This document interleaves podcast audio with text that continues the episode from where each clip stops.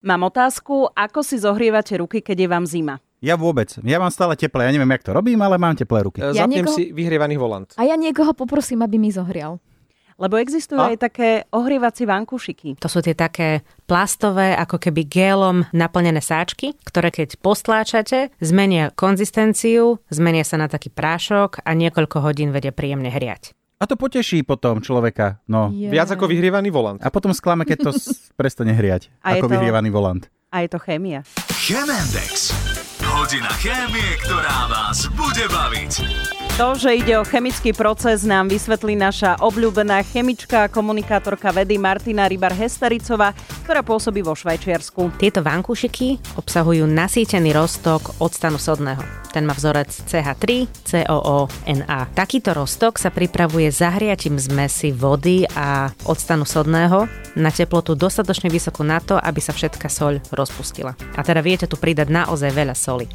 Dôležité je, že sa musí všetko rozpustiť až potom, čo sa roztok zahrie. Ohrievacie vankúšiky sú plnené takýmto nasyteným vodným roztokom, to znamená, že obsahuje presne toľko soli, koľko sa vie pri danej teplote rozpustiť, alebo dokonca viac soli.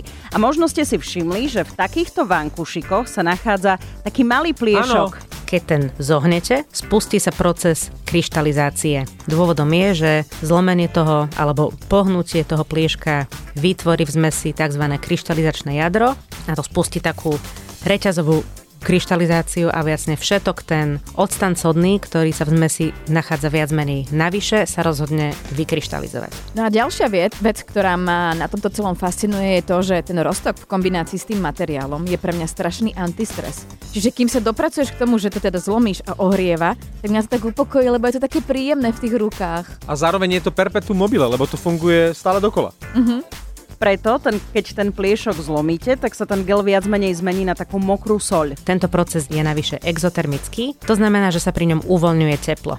A vieme takto dosiahnuť teplotu aj 50 stupňov Celzia. Ak chcete takýto vankušik opätovne použiť, stačí ho chvíľku povariť napríklad v hrnci s vodou, pokým sa všetky kryštáliky nerozpustia. No a vyhrievaný volant, tak to nefunguje. na Expresse. Najlepšia.